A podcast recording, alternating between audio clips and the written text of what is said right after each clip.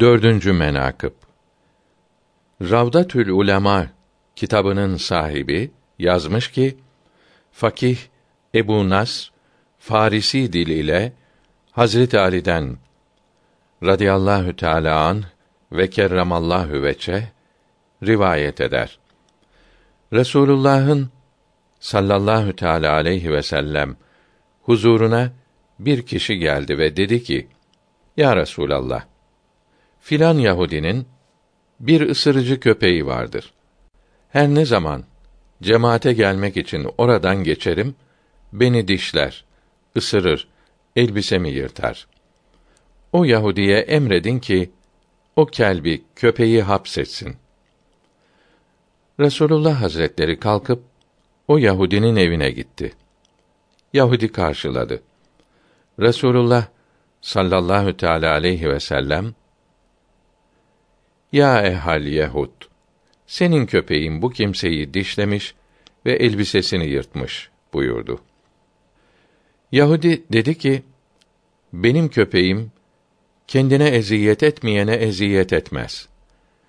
Eğer sen Allahü Teala Hazretlerinin Resulüysen öyle zannedersin ki öyledir.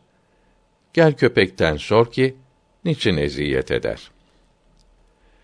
Rivayet eden diyor ki Resulullah sallallahu teala aleyhi ve sellem hazretleri Yahudinin köpeğini gördü.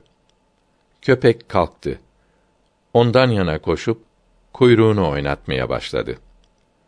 O sırada o şahsı da gördü. O şahsın üzerine saldırdı. Resulullah sallallahu teala aleyhi ve sellem buyurdu ki: Nedir senin halin ya kelp? Niçin bu kimseye sebepsiz eziyet edersin? Hak Sübhanehu ve Teala kelbe konuşmak için izin verdi. Hatta fasih bir lisan ve güzel bir ibare ile konuşup dedi ki: Ya Nebiyallah, muhakkak benim yanımdan her gün bin adam geçer. Hiçbirine zarar vermem.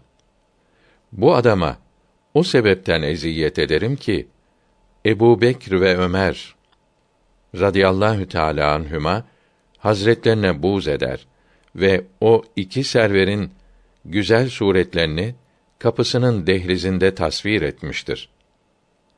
Evine girerken ve evinden çıkarken o sureti şeriflere tükürür.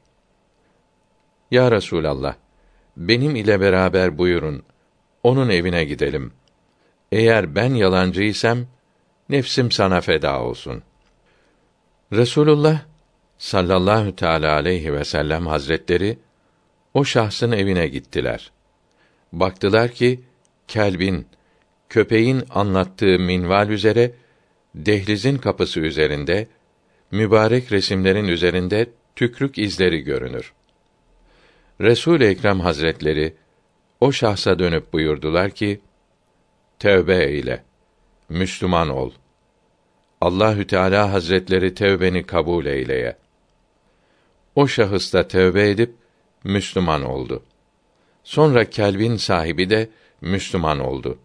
Sonra kelp dedi ki: Selam senin üzerine olsun ya Resulallah.